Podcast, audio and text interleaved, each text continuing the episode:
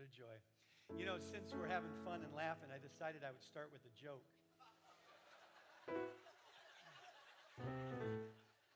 So here's the deal I'm going to tell two jokes. I'm going to tell one this service, and I'm going to tell one next service. And they're going to be different ones. Because I, I went in front of our production team before the service, and I gave them a few options, and a lot of them wanted this joke, and some of them wanted the other joke. So I'm going to tell you one of the jokes right now. It's about these two boys, since we had the kids up here. And they were known for getting in trouble, stealing things, telling stories, breaking things. So the parents were frustrated. They didn't know what to do. They were kind of at their wits' end. So they said, We're going to take him to the pastor, and he's going to work with each one of them. So they take one of the sons down into the office of the pastor, and they go back home with their other son, send him up to his room. Pastor's sitting in the study with the little boy and says, Son, where is God? The little boy kind of looks down, looks around. He says, Son, where is God? The little boy doesn't say anything and kind of tries to emphasize the point. He says, Son, where is God? The little boy jumps up, bolts out of the room, runs home, runs upstairs, goes into the room with his brother, closes the door, and says, We're in trouble. God's missing, and they think we took him. Okay?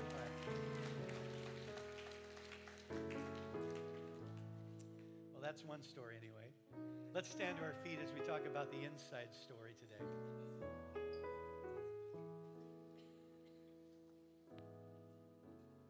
Now, if you're Catholic, you don't want to miss the next service because I'm going to tell a Catholic joke.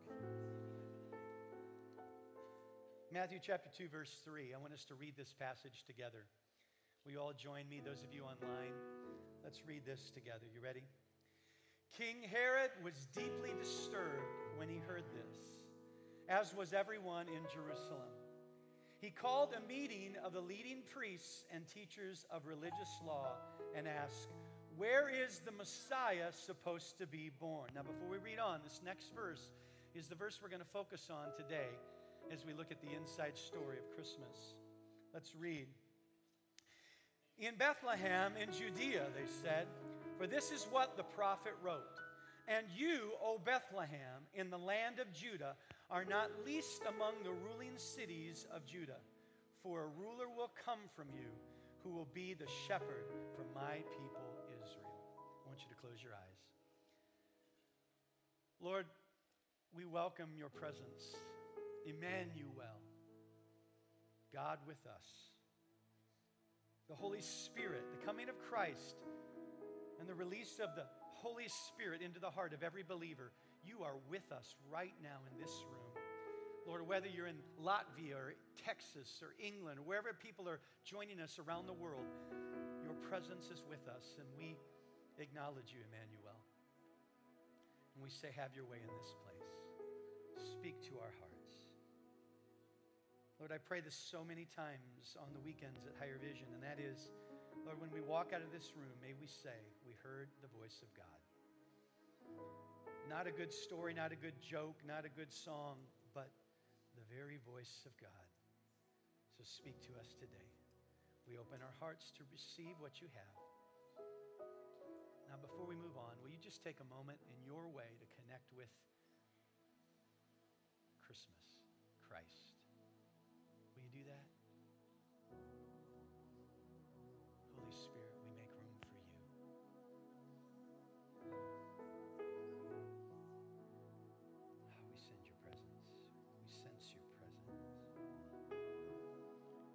Sense somebody's being healed right now.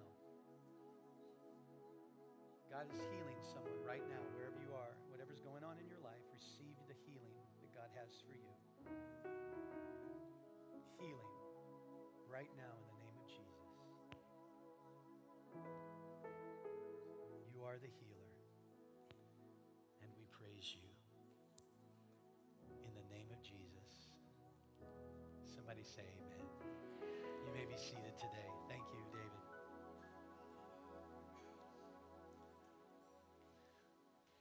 As you know, we've been talking about the inside story. The story of Christmas, the obvious story, is that God sent his son to be incarnate, to be a human, to wrap himself in humanity. He came into the world to be the Savior the Savior of the world to save us from our sin. He came, and what a beautiful story of the coming of God into the world. He came into the backside of the desert in a little place called Bethlehem. And his coming announced joy and peace that the King of Kings was arriving on earth, that the Messiah had come. This is the story of Christmas. God's gift. Christmas is about the giving of gifts. God gave his gift to you and I. But within the story, there's another story. In the last few weeks, I'm not going to review. If you want to go to highervisionchurch.com, you can click on and see the last two weeks' sermons. And I want to encourage you to do that if you've missed them, because we've learned some pretty powerful things about the inside story of Christmas. This week, I want to dive into that again, and I want to read a passage found in Luke chapter 2. This is another part of the story of Christmas that we haven't read yet. Luke chapter 2, starting at verse 2, says this At that time, the Roman Emperor Augustus decreed that a census should be taken throughout the Roman Empire. This was the first census taken by Quirinius when he was governor of Syria. At All returned to their own ancestral towns to register for this census, and because Joseph was a descendant of King David, he had to go back to Bethlehem in Judea, David's ancient home. He traveled there from the village of Nazareth in Galilee. He took with him Mary, his fiancee, who was now obviously present or pregnant. And while they were there, I don't know why, but both times I've said present instead of pregnant. You can tell Christmas is right around the corner, right? She's obviously pre- pregnant. There, I almost did it again. I need a gift. Quick. And while they were there, the time came for her baby to be born. She gave birth to her first child, a son. She wrapped him snugly in strips of cloth and laid him in a manger because there was no lodging available for them. You know, we've been telling the story of Christmas. Last weekend, we had a Christmas Toy Story 4. How many enjoyed our production last weekend? Wasn't that awesome? We had over 5,000 people on campus last weekend. We had over 800 decisions for Christ last weekend. It was an amazing time. And we told this story. But as we look at the story that we read here, what's interesting is I asked myself the question God, why did you choose Bethlehem? If you think about it, God, He orchestrated a, a, an incredible miracle to get Jesus to bring Mary and Joseph to Bethlehem to the point that he called the, the, the emperor of Rome to call a census that had never been taken so that he can position Mary and Joseph to be in Bethlehem so that the prophecies could be foretold and could be proven true that the Messiah would come out of Bethlehem. That's a big miracle. God created a miracle for the world so that he could get this prophetic utterance to be true that the Messiah would be born in Bethlehem. So here's the question that I asked myself why Bethlehem? What is so important about this city? And as we read this story, I believe that as I began to study it, here's what God showed me God chose the city because he chose the man. You see, Bethlehem was the city, it was, had notoriety, and here's why it was the city of David. That's important because the line of the Messiah, the ancestral line, the bloodline came from King David. The Messiah would be from David's seed. So, why Bethlehem? I believe he chose the city because he chose the man. It's interesting because in the, the verse we all read together, here's what it says it said that the, the baby was born in Bethlehem, and here's why. It says, And you, O Bethlehem, in the land of Judah, are not least among the ruling cities of Judah. There's a theme, an inside story to the story of Christmas, and that is that Jesus was the underdog king. And we're going to focus on that part of the story. But also, it goes on to say not only are you least among the cities, the ruling cities of Judah, but then it goes on and it says, For a ruler will come from you who will be the shepherd. Everybody say shepherd. Shepherd for my people, Israel. So, the inside story, and my two big points today, if you want to know up ahead, is we're going to talk about underdogs and we're going to talk about shepherds. Everybody say underdog? Everybody say shepherd. We're going to talk about those two themes because that's the story of Christmas. You ready? Point number one, I'm going to tell it to you. What is the inside story of Christmas? Write it down. It's the story of an underdog. I remember that old show, Underdog. Remember that song? Underdog. How, how's it go? Anybody remember? Uh, I, I listened to it before I came, came in today. It has this really cool song. I'm going to learn it for the next service. It's awesome. This little dog. Well, here's the interesting thing about the story is when we read about Bethlehem, here's what God says. Bethlehem, although on the outside everybody thinks you're the least of all the cities. That word in the Greek means least, small, insignificant. So, what's interesting is that God chooses a city that on the outside looks like the underdog. And if we fast forward to King David, who came out of the city of Bethlehem, here's what we know David was the least of his family. He was the underdog. Remember when God spoke to Samuel and said, Go to the house of Jesse, who lives in, in Bethlehem, and there you're going to anoint the next king. So he gets there, he shows up and he says, Jesse, grab your sons. I'm going to anoint the new king. And the first son comes in. He's tall, he's handsome, and he's about ready to anoint him. And God says, He's not the one. And then the next one comes, tall, handsome. He's not the one. They go through all the boys. Finally, Jesse says, That's it. And Samuel says, You don't have any more? And then Jesse goes, Well, actually, I have one more. But he's out in the field with the sheep. He's, he's ruddy. He's small. He's just a little guy. You want him to come? You mean the least?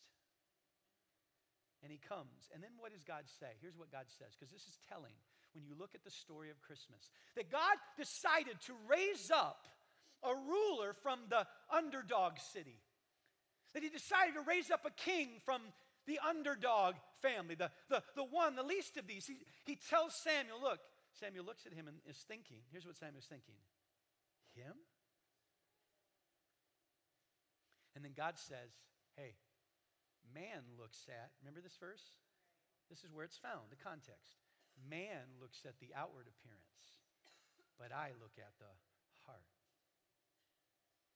You see, when I read this story, here's what it tells me David was always the underdog. We know he went to a valley and there were all kinds of Philistines and there was a giant, and the least likely guy to fight the giant was the delivery boy from Subway. David had showed up to bring lunch to his brothers sandwiches, bread. You see, the story of Christmas, Merry Christmas, and that is this that it's a story of the underdog. The story of the underdog. You know, it's funny, isn't I, am I'm, I'm not a betting man necessarily at, at, in any way, but I have a relative who is into gambling. And and uh, he likes to go play cards and likes to bet on all the games. And so, whenever we're watching an athletic event, he, you know who I'm talking about, don't you? He is always betting. In fact, his brother is a bookie, it runs in the family. And so, when we're watching the game, all I have to do is say, Hey, Matt, what's the spread? Who's supposed to win? What did you bet? Now, let me tell you about how it works. In Vegas or with these people, they basically determine who the winner's going to be. And then you get to bet whether that's the case or not. And here's the important thing you need to know about Vegas is usually they're right. Because if they weren't, they'd go bankrupt. Here's why they're usually right. It's because they have people that know how to get the inside information. So they will study and they will find out, well, this team is playing this team. And It just so happens that this team, the running back is hurt and he's got the flu, and so he's probably not going to play. And this team has a weak defensive line. And, and, so the, and so they know all of the inside information so that they can see what's below the surface so that they can determine the odds. And what's interesting is when we look at the Christmas story, many times you and I, we see situations just like Christmas where we look at the Bethlehem of our life and we, see, we think, no, there's no way that this is going to work out. There's no way that this is going to turn around. There's no way that God can use me. I'm uneducated. I, I don't have a lot of money. I don't, I don't have a lot of experience. I don't sing like they do. God can't use me. Look, I'm like Bethlehem. What? There, there's, there's not a whole lot of good things coming out of this place. I've had a lot of baggage and I've had a lot of trials and I've made a lot of bad decisions. But here's what you need to know when you read Matthew chapter 2, verse 6. There's a little nugget there that we all need to see. You ready? And you, O Bethlehem, in the land of Judah, are not least among the ruling cities of Judah, for a ruler will come from you. Another translation says, Come out of you, and you will be the shepherd for my people, Israel. Here's why you and I need to understand the inside story of Christmas. It's because when God looks at you, let me tell you something, God knows how to make a bet. And here's why God knows how to make a bet because He has the ability to see beyond the surface of your situations and to look deep down inside of you. And here's what you need to know when God looks at you, He doesn't look at a failure, He doesn't look at someone who can't do anything. Why? Because He's got inside information. And the inside information is this Greater is He that is in you than He that is in the world. Emmanuel has come, and because Christ is in you, He's going to bet on you because God sees your potential. Somebody say amen.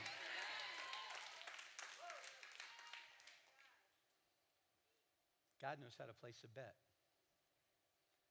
because He looked at Bethlehem and He says, Everybody sees one thing, but I know what's on the inside.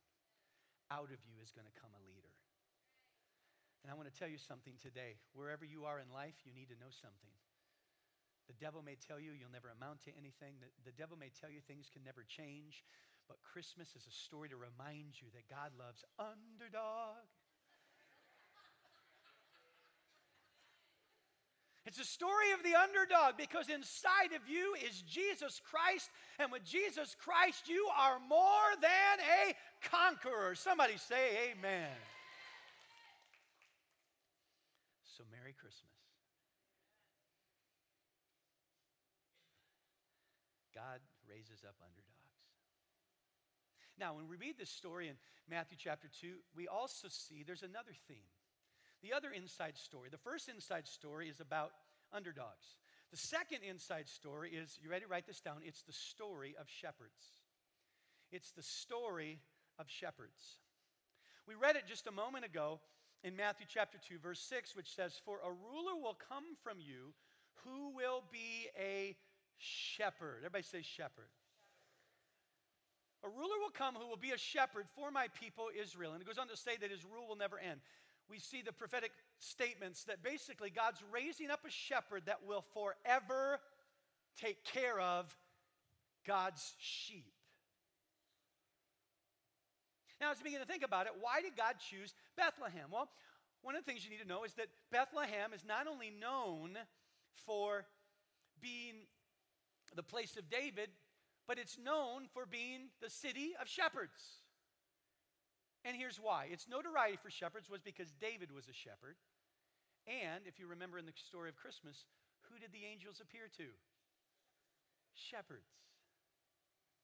Shepherds are surrounding the story of Christmas. So, what's the inside story? Begin to think about it. God, why did you choose Bethlehem? I know you chose Bethlehem because it was the underdog and you were going to show that you could raise up and do something great even with the you know underdog king who was born in a manger on the backside of town didn't even have a, a, a, place to stay in the inn had to stay in a stable and didn't have a lot of money and a lot of fame and a lot of education. You're going to raise up the underdog king jesus and that he was going to arise and even though he didn't have an education although he never went into political office he has had more impact than any ruler any prince any politician any philosopher in the history of the world. You used the underdog king. Okay, that's the great story. But what, what else? Why a shepherd? Well, I told you earlier that God chose a city because he chose the man. And I believe the reason he chose the man, David, and eventually Jesus, is because David was known not only as a shepherd for a few sheep for Jesse, but he was known as the man who God raised up to shepherd God's people, Israel, from the integrity of his heart. And there's a theme, an inside story of Christmas that has to do with shepherds. So if it's okay, I'm going to talk about shepherds for a little bit. Is that all right? First of all, here's what you need to know God raised up Jesus not only to be the Savior, but to be the good. He raised up Jesus not only to be the Savior, but to be the good what? shepherd. Look what Jesus says in John chapter 10, verse 11. He says, I am the good shepherd. Let me just stop right there and say, He's not a bad shepherd. He's not an adequate shepherd. He's a good shepherd. He knows what he's doing. The good shepherd sacrifices his life for his sheep. I'm going to touch on that last part in a minute. You know what's interesting? And I know Pastor Wayman preached a message on Psalm 23 a while back when we were doing the Deeper series, I think it was. He, he spent a lot of time teaching on this concept of shepherds and sheep. And so, but I felt led that we've got to touch on this because it's the inside story of Christmas. And I got to thinking about it. You know, it's not very polite that God chose to call us sheep. I mean, really? How many know it was a bad idea?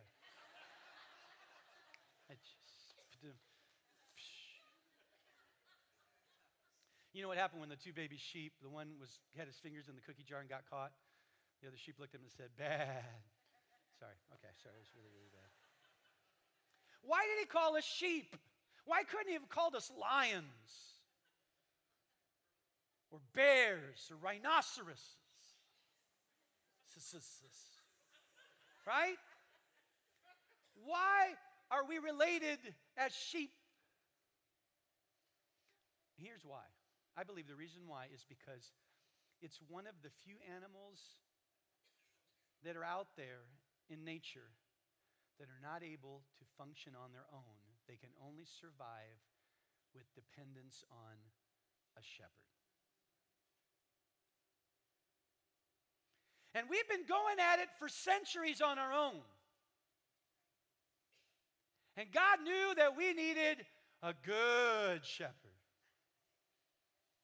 So, what I want to do today is I want to talk about shepherds. And I'm going to give you a few thoughts about shepherds as we wrap this story up. You ready? Write this down. Why is it that the inside story is not only the story of the underdog, but it's the story of shepherds, that Jesus is the good shepherd? Here's why. Number one, as we look at David, you see David and you see Jesus, they are such a beautiful parallel even of Bethlehem and this idea of shepherds. Point number one is we need a shepherd. Why is Christmas so important to us? Here's why because shepherds sacrifice. Shepherds sacrifice. We just read a moment ago, what did Jesus say? He said, I'm the good shepherd. And a good shepherd sacrifices his life for the sheep. You know, if we want to go to Bethlehem and see a beautiful symbol, an example, you know where Bethlehem got its name or where it first was introduced in the Bible? Was 1700 years before the story of Jesus. It was introduced because Jacob and his wife Rachel, the one that he loved, the one he'd worked 14 years to get,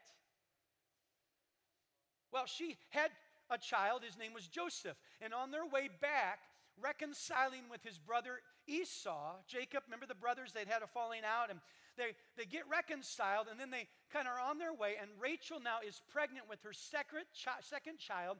And when they get to Ephraim or Bethlehem, it's in Bethlehem that she gives birth to the child. And as she gives birth to the child, there's a complication, and she dies in tremendous pain. And they build an altar there, or they build a memorial there, a tomb there to remember her. In other words, the beauty of Bethlehem, the beauty of Jesus and David is our shepherd, is shepherd sacrifice. Jesus said what? He said, A good shepherd gives his life for his kids. Isn't it interesting that Bethlehem was founded on the concept of someone who went through pain and sacrificed themselves to give birth to life? What does the scripture say? No greater love has this than one man lay his life down for a friend. Merry Christmas. God sent us a shepherd who laid his life down for you and I when we deserved the penalty of our sin. The wages of sin is death, but the gift of life, the gift of the shepherd, when he sacrificed himself, is eternal life. Somebody say, Merry Christmas. You thought I was going to say amen, didn't you? Shepherd sacrifice. Here's the next thing Shepherds, write this down, shepherds lead. Shepherds lead. I want to go back to now to a psalm that was written about shepherds. David, such a beautiful author, writes in Psalm 23, he says, The Lord is my what? The Lord is my shepherd. David was a shepherd. He understood what a shepherd did. So you got to understand as he's writing and he's sharing this, there's such a beautiful uh, thing going on because he understands, he knows what he's talking about. And this is a beautiful picture of the coming of Christ as the good shepherd. What do shepherds do? They lead. The Lord is my shepherd. I have all that I need. He lets me rest in green meadows. He leads. Everybody say, leads. He leads me beside peaceful streams. He renews my strength. He guides me along right paths, bringing honor to his name. Guys, there's a typo there. It should be say bringing honor. It's my fault. I sent you the wrong writing. Let's talk about Bethlehem. Because we see a beautiful picture. Why did he choose Bethlehem? Why did he choose it? Because it's the place of shepherds. And here's what you need to know about Bethlehem is it's set up on the ridge of a hill. And so all surrounding Bethlehem were cliffs and rocks and ravines. So it was a tough place to be a shepherd. So David had to know how to guide his sheep safely to wherever he was leading them. Because if he didn't, if he wasn't a good leader, if he didn't lead them well, then they would fall off the edge and they could be hurt and they could be wounded. And I want you to know something Merry Christmas, because it's a message to you and I that sometimes in life we end up in ravines and we end up in places we never thought we would be. And we don't know how to get out of where we are. How is this ever going to change? Well, here's the good news Merry Christmas, because we have have a good shepherd who came to this earth to lead you and I in the paths of righteousness, to take us by streams that are peaceful so that we can restore our soul, to take us out of places of darkness. You see, we think we know where we're going. There is a way that seemeth right to man, but the end thereof leads to death. But what did Jesus say? I'm the good shepherd, but not only that, I am the way. And I can lead you where you need to go. Somebody say amen. Somebody say Merry Christmas. Shepherds sacrifice, shepherds lead. You ready for the third one? Shepherds protect and correct.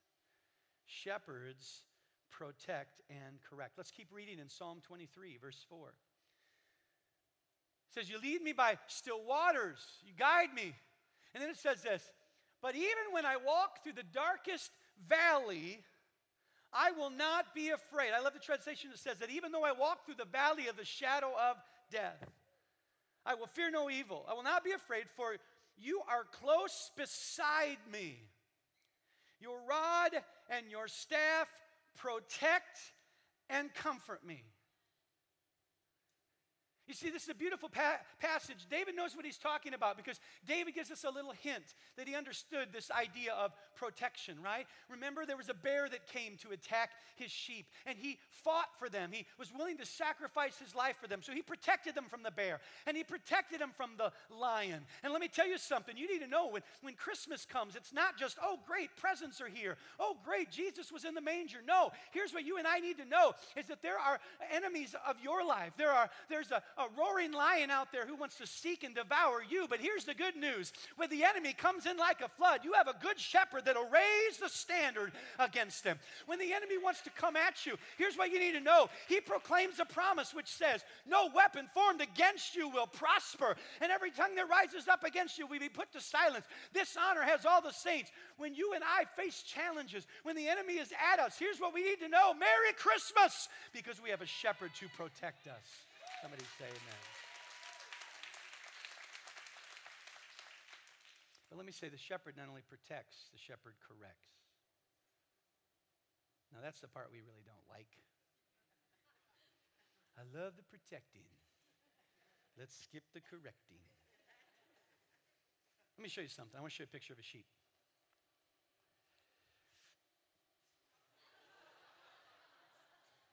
How many have ever had a bad hair day? Did you know that sheep grow that?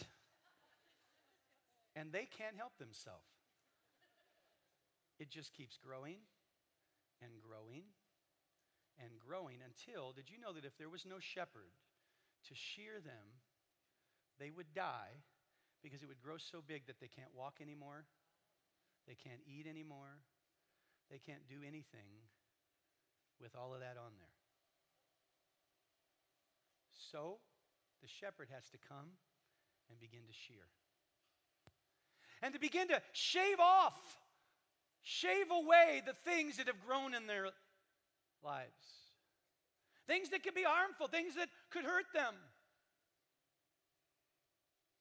We think of the shepherd being loving. The shepherd is loving. Did you know the Bible says that if a father loves his child, he will discipline his child? Sometimes God comes along and in the midst of our challenges, He'll do a little shaving, a little shearing. And here's why because He loves us so much that He doesn't want us to end up with more than a bad hair day, but literally in a position where we can't do anything. We can't even follow Him anymore. I've seen people that have gotten so full of things in their life, they can't even follow a shepherd anymore.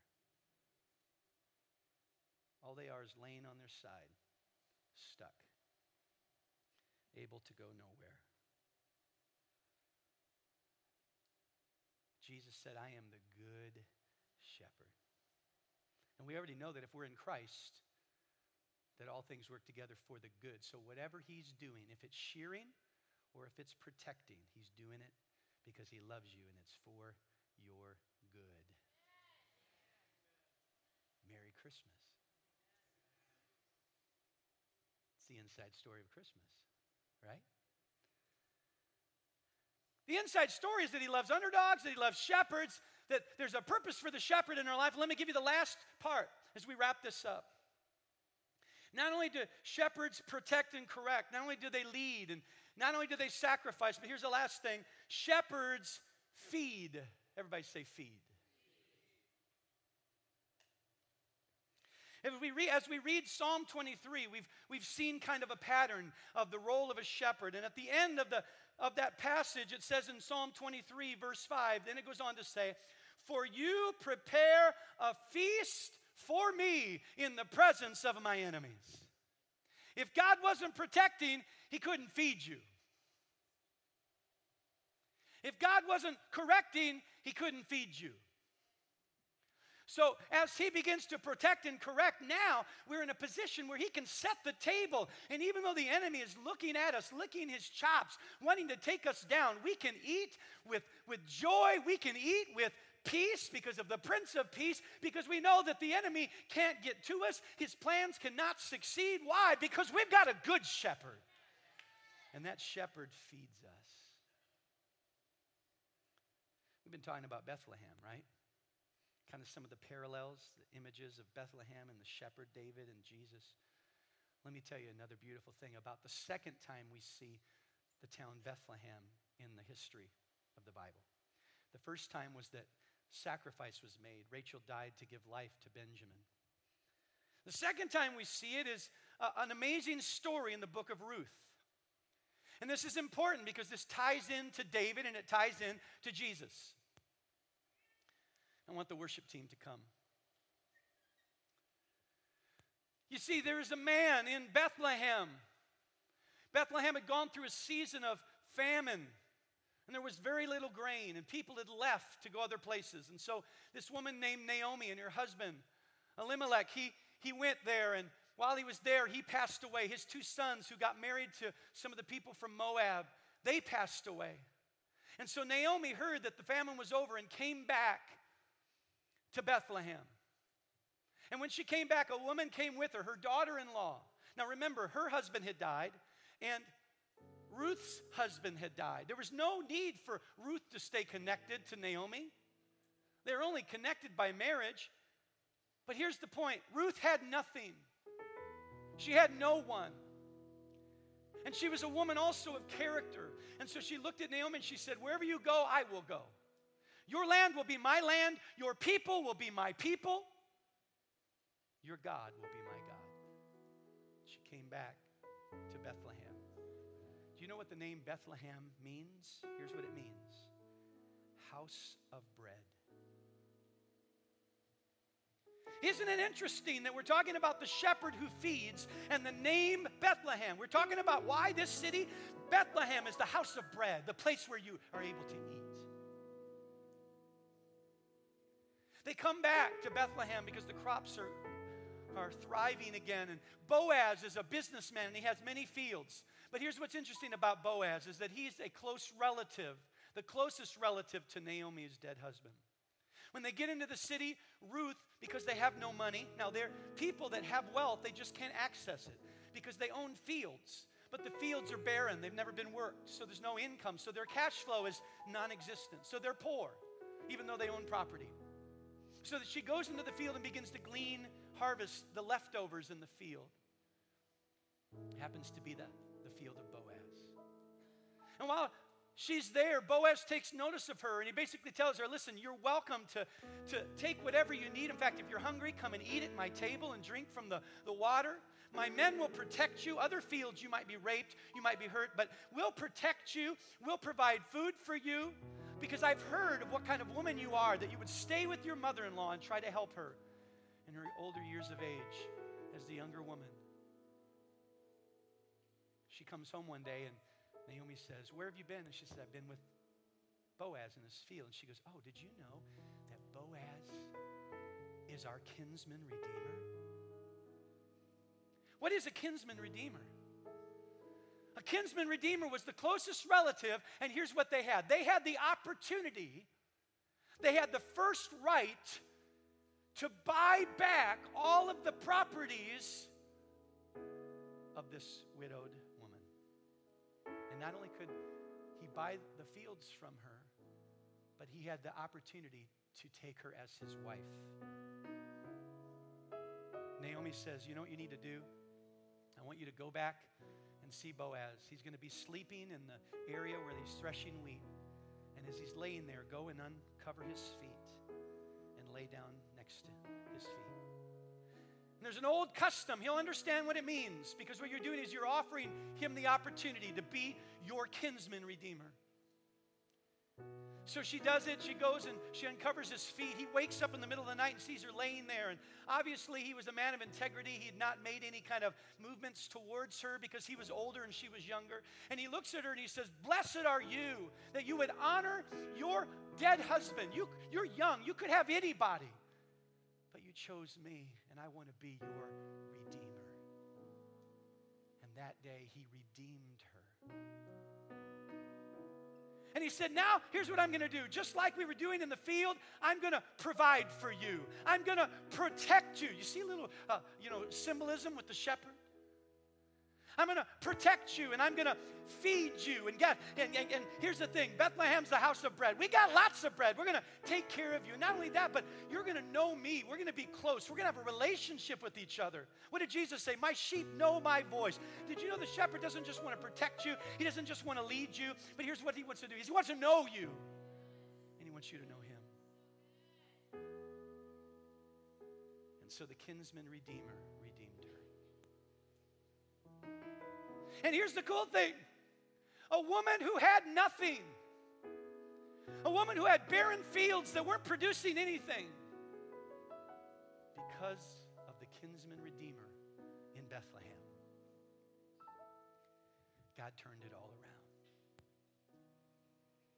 And He provided, and He was able to cultivate.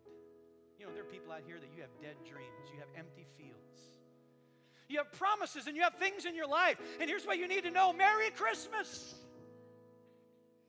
Because Christmas is a story of Bethlehem, and Bethlehem is a story of this that God will bring a kinsman redeemer, a good shepherd. His name is Jesus. And though you may feel like you have nothing or that, that there are empty parts of your life that aren't producing anymore, you need to know that Emmanuel, when he came, he came to be in your life, not just to forgive your sins, but to restore back to you all your dreams and to cause things to grow again in your life and to bring a relationship of closeness with you shepherds, they sacrifice, they lead, they protect and correct, and they feed. Why Bethlehem? Because God believes in underdogs. God is betting on you. Why Bethlehem? Because He wanted you to know that He's your shepherd and that He has redeemed you as Jesus said, we'll end with this. John 6 35, Jesus replied, I am Bethlehem. I am the bread of life. Whoever comes to me will never be hungry again. Whoever believes in me will never be thirsty. It's the inside story of Christmas. I want you to close your eyes.